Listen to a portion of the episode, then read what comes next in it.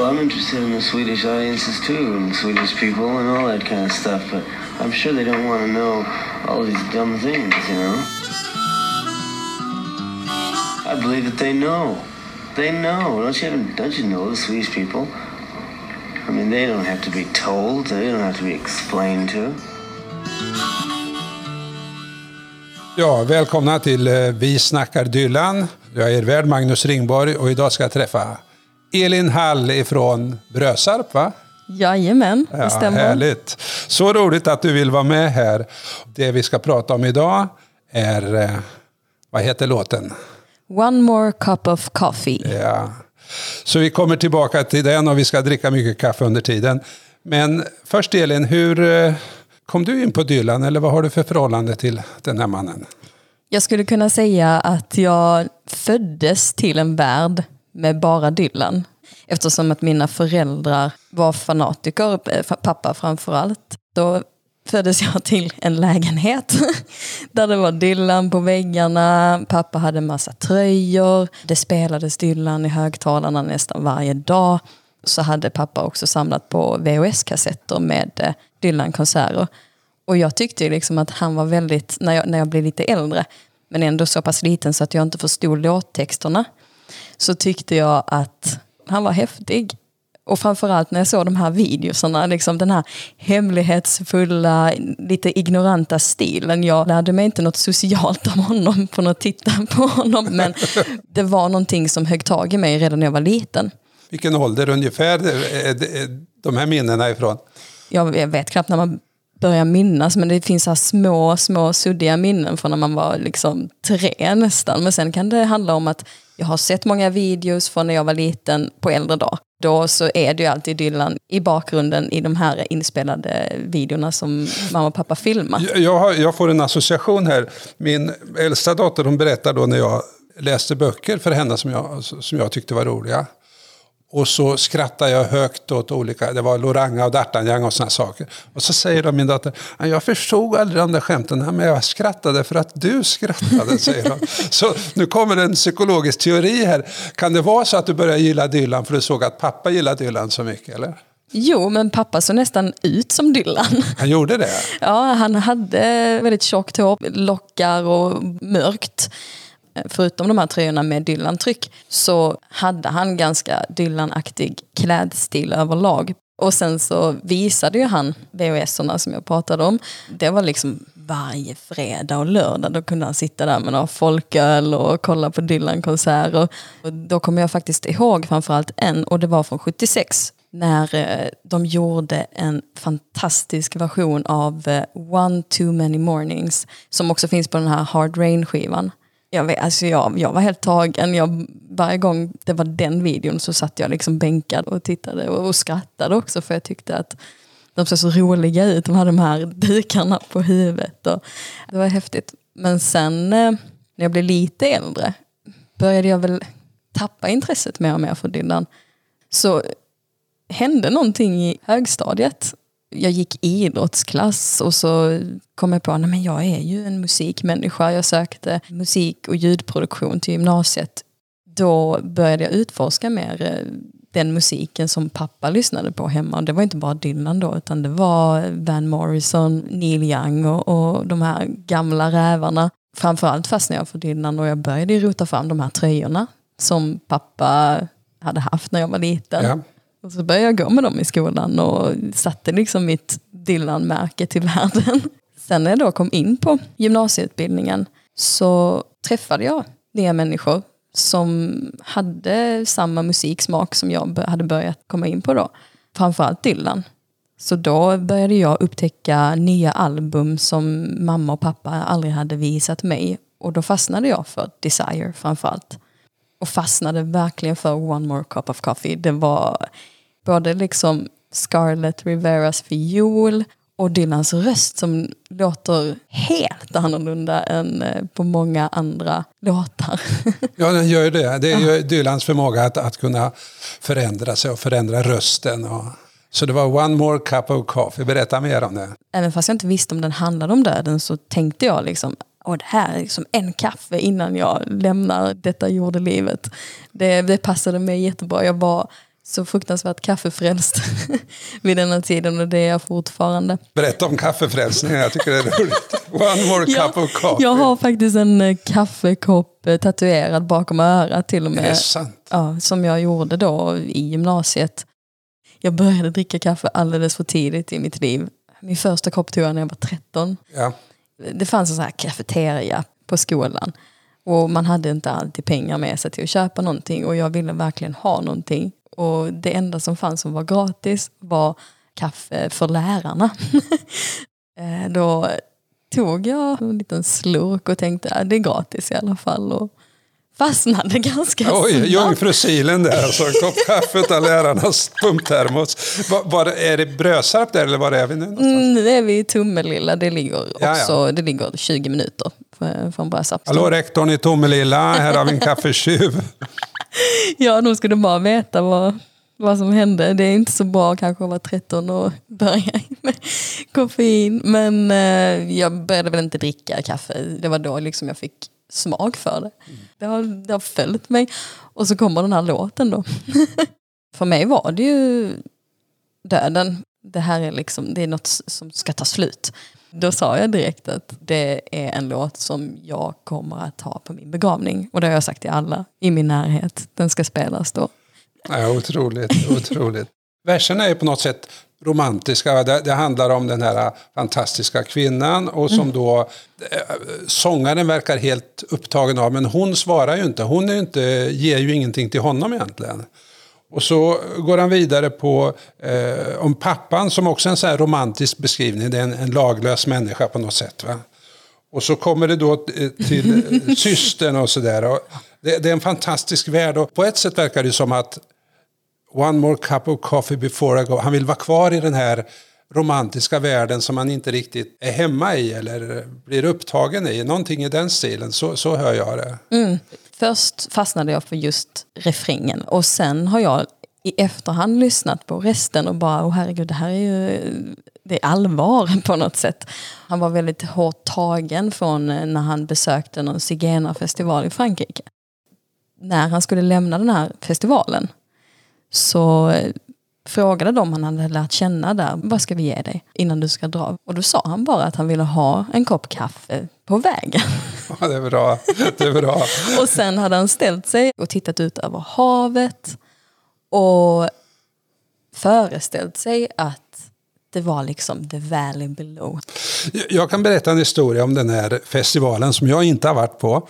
Det är 24 maj i Saint-Marie de la Mer nere i Camargue-deltat, i Råndeltat. Jag tänkte jag skulle också kunna Sainte-Marie de la Mer. Bara så vackert. Alltså. Saint-Marie de la Mer. Men då var det så här att eh, våren 65 så var det en tysk, inte hippie för det hette det inte på den tiden, utan beatnik. Han var från Berlin, han hette Ove. Och han var på besök eh, hemma hos oss och jobbade hos oss eh, ett tag på gården. Och sen så skulle vi åka ner, eh, göra en Europaturné, så fick han följa med till Berlin då. Eller till Hamburg var det. I alla fall så säger Ove så här. "Eh, So must go to uh, Saint-Marie de la Mer, all the gypsies uh, from the world. Eh, big festival, Saint-Marie de la Mer. Och 24 maj hade redan passerat då, va? Men, så att vi åkte på sommaren. Men eh, så åkte vi dit och det är ju fantastiskt. Har du varit där nere? Nej, det har jag inte. Fantastiskt landskap. Det är bara gräs, helt platt. Och sen tusentals flamingos som flyger upp när man kommer. Och så vilda vita hästar som springer där. Så att det är så romantiskt man kan tänka sig då. Va? Och så är det då romer som, som så att säga eh, bor där nere och det är deras kultur som dominerar. Då. Man kan verkligen förstå att Dylan blir oerhört inspirerad av hela det där. Alltså kläderna, musiken, sättet att leva. Hör du någonting sånt i den här låten? Det är ju just hans röst. Hans, hur han eh, eh, sjunger ut. Eh, nu kan inte jag härma det där, men eh, liksom det här... Eh, alltså det är både rösten och fiolen framförallt som gör att man får känslan av det här stället. Jag har ett klipp på video där nerifrån som vi bara kan lyssna på så kan du kommentera det. y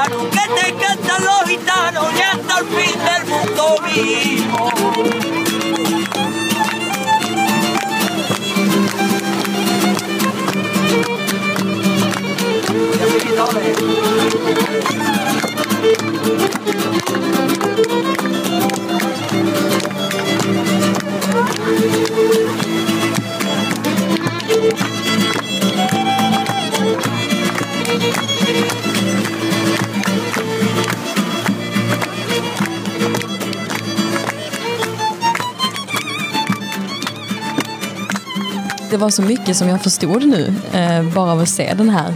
Det är lite svängigt och liksom folk står samlade och sådär. Jag kan tänka mig att han ville skapa den här känslan. Alltså de spelade in allting live när de spelade in Desire.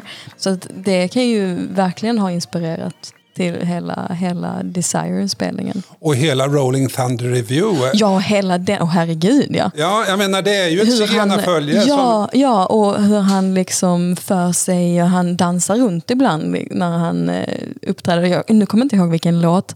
Varje gång han ska spela munspel vänder han sig från micken och struntar i att eh, men det här kanske inte alla hör.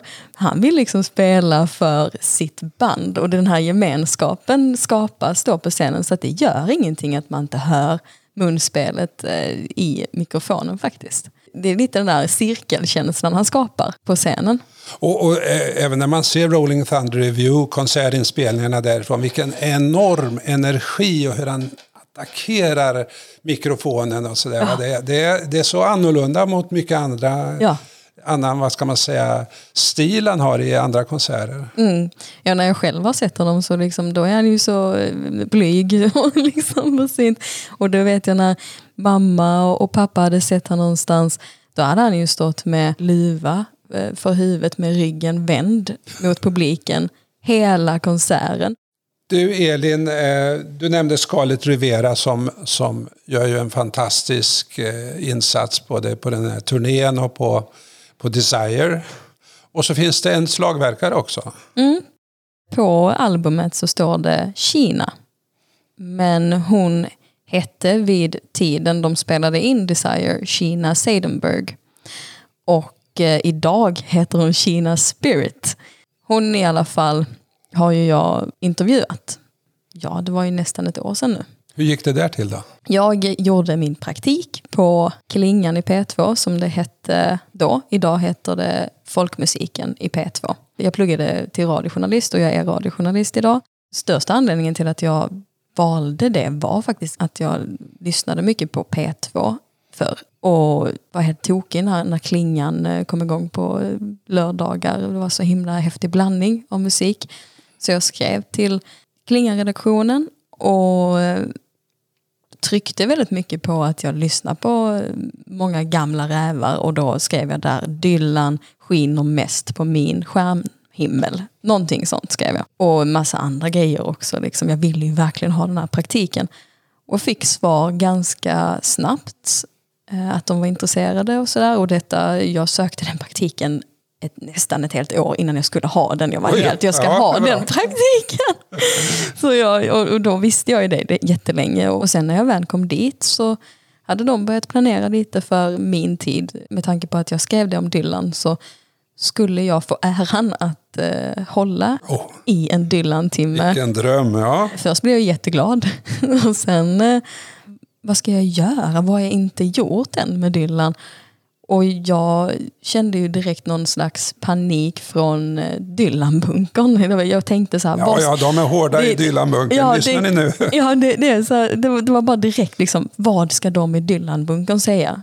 Inte liksom, vad ska de som inte kan någonting om Dylan säga? Jag fick liksom börja spåna och jag hade Desire-albumet i huvudet hela tiden. Det skulle passa klingan perfekt och det är mitt favoritalbum. Och jag kan, eller kunde lite om eh, historier bakom som jag har läst eh, tidigare. Och tänkte att ah, men detta kan alla redan. Det är det här med att Scarlett Rivera, hon, gick, eh, hon var på väg med sin fiol till eh, sin repetition. Och Dylan stannade till vid henne och frågade vad hon skulle och så hamnade hon helt plötsligt i hans studio.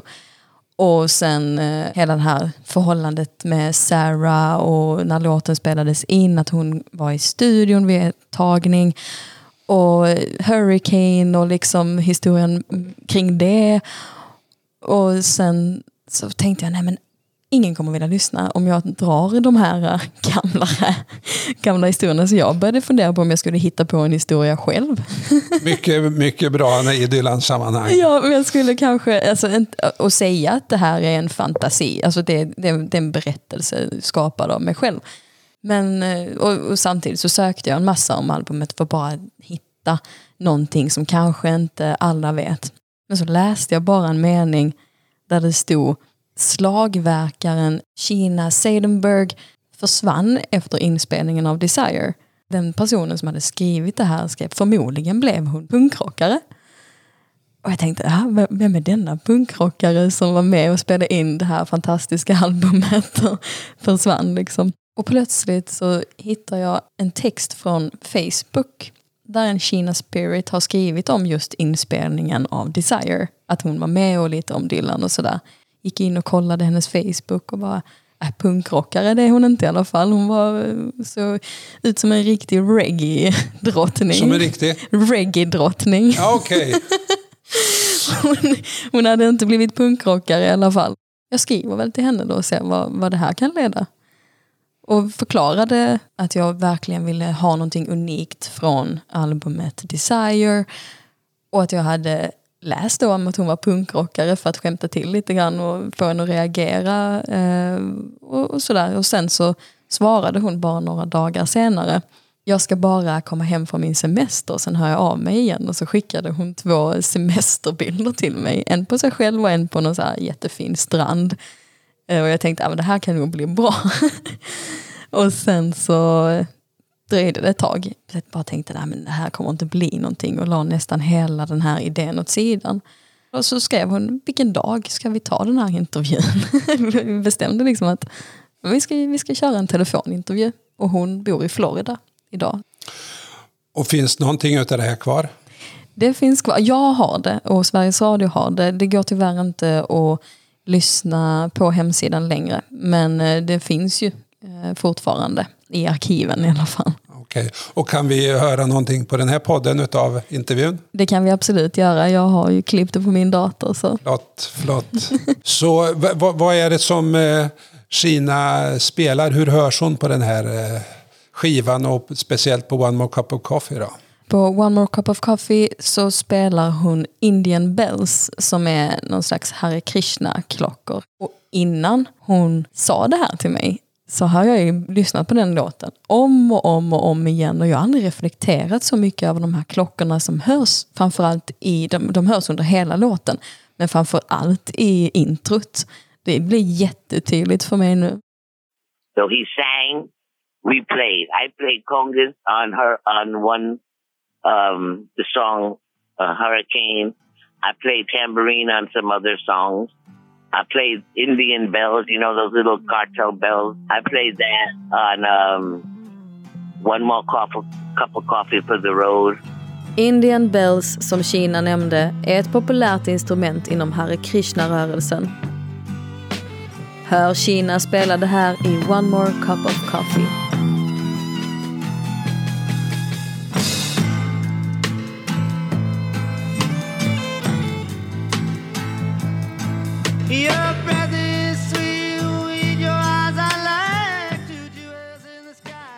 Ju någon annan grej med introt med att man hör ett, eh, en basgång där. va? Mm.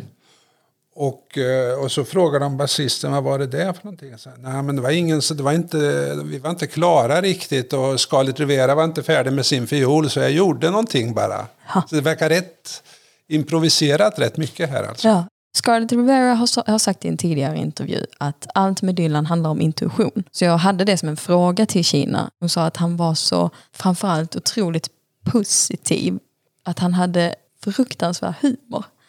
Och att det gjorde att alla liksom bara körde och lirade på. Och han eh, lät det vara, han ville ha det så. Och jag började nästan gråta när hon började prata om den känslan i studion. Eh, hur, hur närvarande han hade varit med alla musiker och sådär. He was so happy doing this album. Har du lust att läsa första versen? Your breath is sweet, your eyes are like two jewels in the sky. Your back is straight, your hair is smooth on the pillow where you lie. But I don't sense affection, no gratitude or love. Your loyalty is not to me, but to the stars above. Eller hur? Det här är ju precis det här hur han, hur han dyrkar en. Och det finns ju ofta hos Dylan det här dyrkandet utav ett, ett, någon fjärran. Jag, jag, jag har ju nyss pratat om Vicious of Johanna som är väldigt typiskt det där idealiserade. Och sen är det någon slags besvikelse. Ja, men du känner ju ingenting för mig va? Your loyalty is not to me. Men då är det ju inte en annan man utan det är to the stars above. Mm. Han vill ändå hänga sig kvar där. Va? One more cup of coffee kommer sen. Det är dags att dra, det är dags att dra. Men han är inte färdig. Och han är framförallt inte färdig när han står där med sin kaffe. Här kanske jag ska vara. Men jag har faktiskt ingen aning om hur länge han var på festivalen. Om det handlar om eh, veckor eller dagar eller så här, liksom hur länge har han lärt känna dessa människor? Nej, han är ju så receptiv så Ja. det kan ju räcka med en halvtimme så har han Ja, tagit in exakt. det där. Det skulle kunna vara tio minuter och så har han liksom eh, gjort de här tolkningarna av hela, av någon annans liv nästan. Så kommer andra versen här. Your daddy, he's an outlaw and a wanderer by trade. He'll teach you how to pick and choose and how to throw the blade. He oversees his kingdom, so no stranger, stranger does intrude. His voice it trembles as he calls out for another plate of food. Han skriker efter mera käk och alla, alla bara skakar. Men här är ju... det- Jag tänker på John Wesley Harding och den här outlaw eh, som man ofta kommer tillbaka till. ju. Eh, och, och, och så ser han någonting i den här världen också. Eh, han, han var ju en outlaw här och en vandrare. Va? Det där är ju genomgående från, även från hans allra första skivor. Alltså den, även den här Jag tänker på... vandrande som han fick från Woody Guthrie och andra. Exakt. Ah, nej, jag vet inte vad jag ska säga.